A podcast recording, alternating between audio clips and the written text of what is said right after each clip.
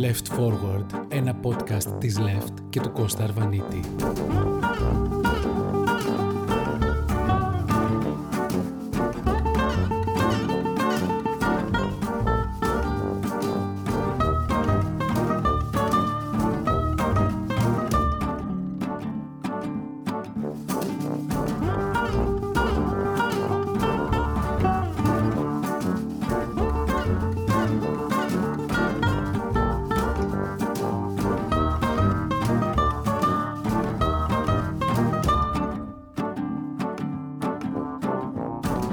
Χαιρετώ σας. Δεν ήταν εύκολες αυτές οι μέρες στο Στρασβούργο.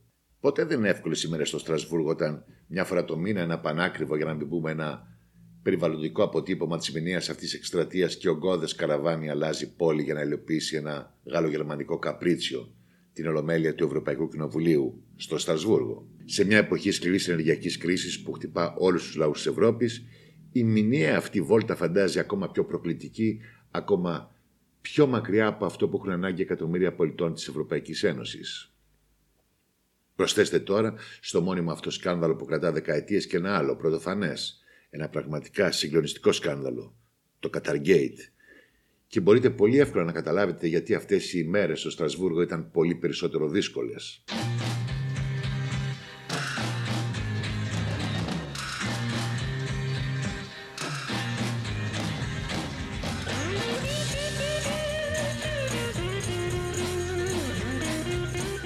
Πολύ εύκολο να πέσει κανείς στην παγίδα και να επικεντρώσει στο βίαιο, στραπατσαρισμένο πολιτικά πρόσωπο της πρωταγωνίστριας, πρώην εδώ και αρκετά 24 ώρα αντιπροέδρου του Ευρωπαϊκού Κοινοβουλίου. Η κραυγαλαία ταύτισή της με ό,τι πιο δεξιό, συντηρητικό και η συστημική εκφορά ενός πολιτικού λόγου που αγαπούσε να λιδωρεί τους φτωχούς και να αναπαράγει κάθε συστημικό κλισέ και fake news με αντικοινωνικό υπόβαθρο η εργόδης προβολή της συστράτευσή της στα συλλαλητήρια των λεγόμενων Μακεδονομάχων αγκαλιά με προβεβλημένα στελέχη της Νέας Δημοκρατίας, οι ακατανόητες ανακρίβειες για την οικογενειακή της ιστορία και ένα πλήθος δημόσιων παρεμβάσεων που τέργεζαν περισσότερο σε ένα στέλεχο της alt-right νεοδεξιάς, είναι αλήθεια δεν την κάνουν δημοφιλή στον προοδευτικό δημοκρατικό κόσμο. Ωστόσο, Αυτά είναι τα θεμέλια του πολιτικού χώρου με τη σημαία του οποίου είχε εκλεγεί και τον οποίο εφέρε τον εκπροσωπεί στις Βρυξέλλες. Του πολιτικού χώρου που ο αρχηγός του, πολύ όψιμα και μάλλον καθυστερημένα, ανακάλυψε στο πρόσωπο της Δούριου Σύπου της δεξιάς. Όσο για την τύχη της, αυτή βρίσκεται στα χέρια των βελγικών αρχών, αστυνομικών και δικαστικών. Είναι πάρα πολύ ενοχλητικό, αλλά στην περίπτωσή τους ναι, τους έχουμε εμπιστοσύνη. Μια εμπιστοσύνη που θα θέλαμε πολύ, λαχταράμε σχεδόν να μπορούσαμε να έχουμε και στις εγχώριες αρχές. Τις αρχές που βλέπουμε εδώ και μήνες να προχωρούν στη διαλεύκαρση πρωτοφανών υποθέσεων που συγκλονίζουν την κοινή γνώμη, με ταχύτητα χελώνας και ακατανόητες παραλήψεις, ενώ στη μεγάλη και σοβαρή υπόθεση που χειρίστηκαν με εξαίρετο επαγγελματισμό, οι Βέλγοι συνάδελφοί τους κινήθηκαν διακριτικά, μεθοδικά και τη στιγμή που έπρεπε ακαριέα. There must be some kind of way out of here. Say the joker to the thief. There's too much confusion. I can't get no relief. Businessman there, drink my wine. Plowman, dig my earth. None will ever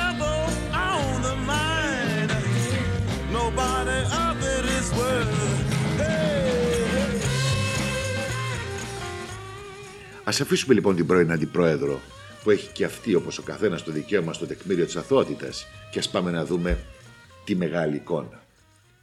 Ε, δεν είναι καλή.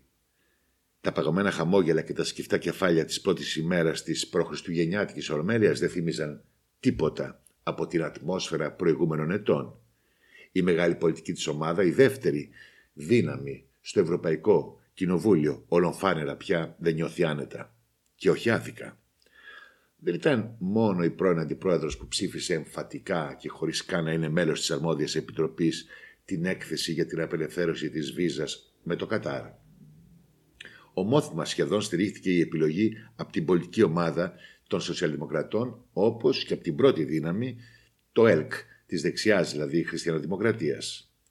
Στο προηγούμενο μέτρημα ήταν πολλοί τελικά αυτοί που δεν είδαν τουλάχιστον τους χιλιάδες νεκρούς εργάτες στο Κατάρ. Ας αφήσουμε λοιπόν καλύτερα τον υποκριτικό θρήνο για το κακό που βρήκε την Ευρώπη και ας κυραχτούν λιγάκι στον καθρέφτη. Ας αναλογιστούν θα έλεγα τις ευθύνες τους, τις πολιτικές ευθύνες για την ανοχή τους στο σάπιο καθεστώς που επιτρέπει σε έναν Ευρωβουλευτή όταν ολοκληρώσει τη θητεία του να βγάλει μεροκάματο, καλό μεροκάματο, πουλώντας εκδούλευση σε οργανωμένες ομάδες προώθησης συμφερόντων επιχειρηματικών ομίλων και τραστ, αξιοποιώντας τις γνωριμίες του. Για την αδυναμία του σώματος να προωθήσει ένα ψήφισμα καταδίκης του Κατάρ παρά τις επίμονες προσπάθειες της αριστεράς. Ενάμιση χρόνο του παλεύαμε. Το καταφέραμε στο τέλος. Για την ανύπαρκτη πολιτική αντίδρασή τους όταν πριν από ένα μήνα η πρώην αντιπρόεδρος τους εξέθεσε αποκαλώντας την Ολομέλεια το Κατάρ πρωτοπόρο στα εργασιακά δικαιώματα. No reason to get excited. The thing they There are many here among us who feel that life is but a joke. But, uh, but you and I, we've been through that. And this is not our fate. So let us start talking falsely now. The hour's getting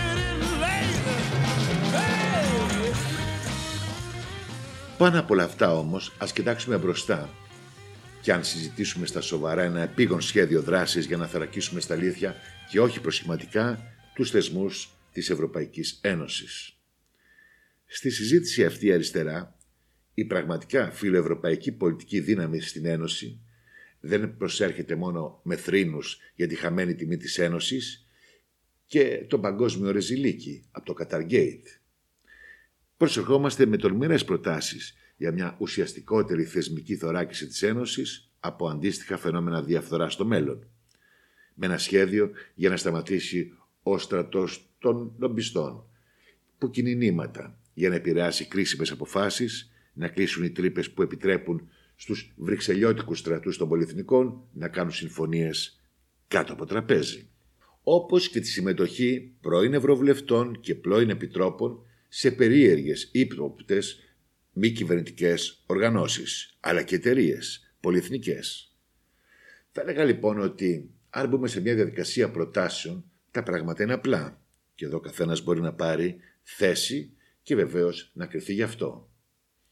Τι θα λέγατε για τη δημιουργία μιας ανεξάρτητης αρχής δεοντολογίας για τους ευρωπαϊκούς οργανισμούς με εξουσίες έρευνας και επιβολής για όλους τους οργανισμούς, όχι μόνο για το Ευρωκοινοβούλιο την ενίσχυση των εφιστάμενων κανόνων για τη διαφάνεια, την ενίσχυση του Ευρωπαϊκού Μητρώου Διαφάνειας με υποχρεωτικό και νομικά δεσμευτικό χαρακτήρα, υποχρεωτικό νομοθετικό αποτύπωμα για τους ευρωβουλευτές που συντάσσουν εκθέσεις ή γνωμοδοτήσεις, αναθεωρουμένο κώδικα συμπεριφοράς με αυστηρότερους κανόνες για τους ευρωβουλευτές αλλά και για τους υπαλλήλους συνεργάτες, ειδικά για τα δώρα και για τις παροχές, για αυτό το ταξιδάκι αναζήτηση λύσης για να σταματήσει το ντροπιαστικό φαινόμενο να μισθοδοτείται κανονικά ευρωβουλευτής, ακόμα και αν έχει αρθεί η ασυλία του, ακόμα και αν έχει καταδικαστεί ως μέλος της ηγεσίας εγκληματικής οργάνωσης μέχρι να τελεσίδικήσει η υπόθεσή του.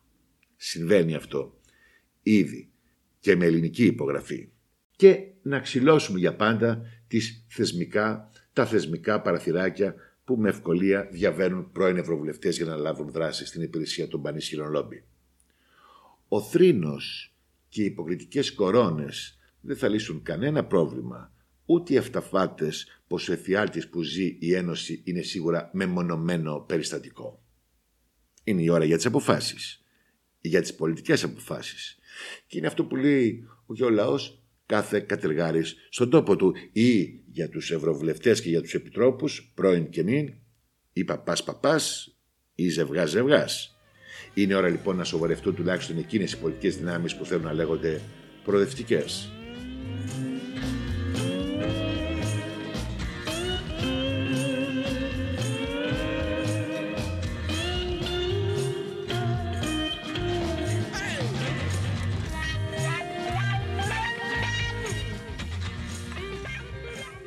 Το μεγάλο δημοκρατικό σχέδιο της ΕΕ δεν αξίζει να πέσει στα χέρια των Όρμπαν που τρέφουν και τρέφονται από τέτοια ντροπιαστικά σκάνδαλα και καραδοκούν.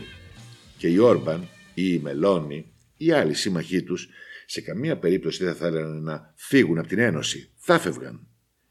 Αλλά θέλουν να αλλάξουν το χαρακτήρα της Ένωσης για να πάμε πάλι πίσω σε μια λογική κοινότητας σχάλιβα. Η αριστερά, η ριζοσπαστική αριστερά, νομίζω ότι είναι εδώ για προτάσεις, με προτάσεις και σχέδιο. Στο Στρασβούργο, πριν από μερικές ημέρες, πετύχαμε να αλλάξει η ατζέντα, με μεγάλη συνένεση να αναπευθεί η επίμαχη έκθεση για το Κατάρ και να παγώσει η διαδικασία. Στον ίδιο δρόμο θα αγωνιστούμε για να αποκατασταθεί το βαριά τραυματισμένο κύρος της Ένωσης. Και να σας πω και κάτι, ότι σε αυτή την τελευταία πρόταση, εκεί, σε αυτή τη συνεδρίαση όπου έκανε και την ομιλία της η κυρία Καηλή, η δεξιά δεν ήθελε να βγει ψήφισμα και δεν ήταν μόνο η κυρία Καηλή η οποία έδινε το σύνθημα να ψηφιστεί κατά η πρόταση για έκδοση ψηφίσματος. Οπότε επιμένω, εκτός από το έγκλημα της κυρίας Καηλή και των φίλων της υπάρχει και το πολιτικό έγκλημα το οποίο καλύπτει αυτές τις πολιτικές. Να υπάρχουν δηλαδή κάτω από τον καζόν χιλιάδες εργάτες.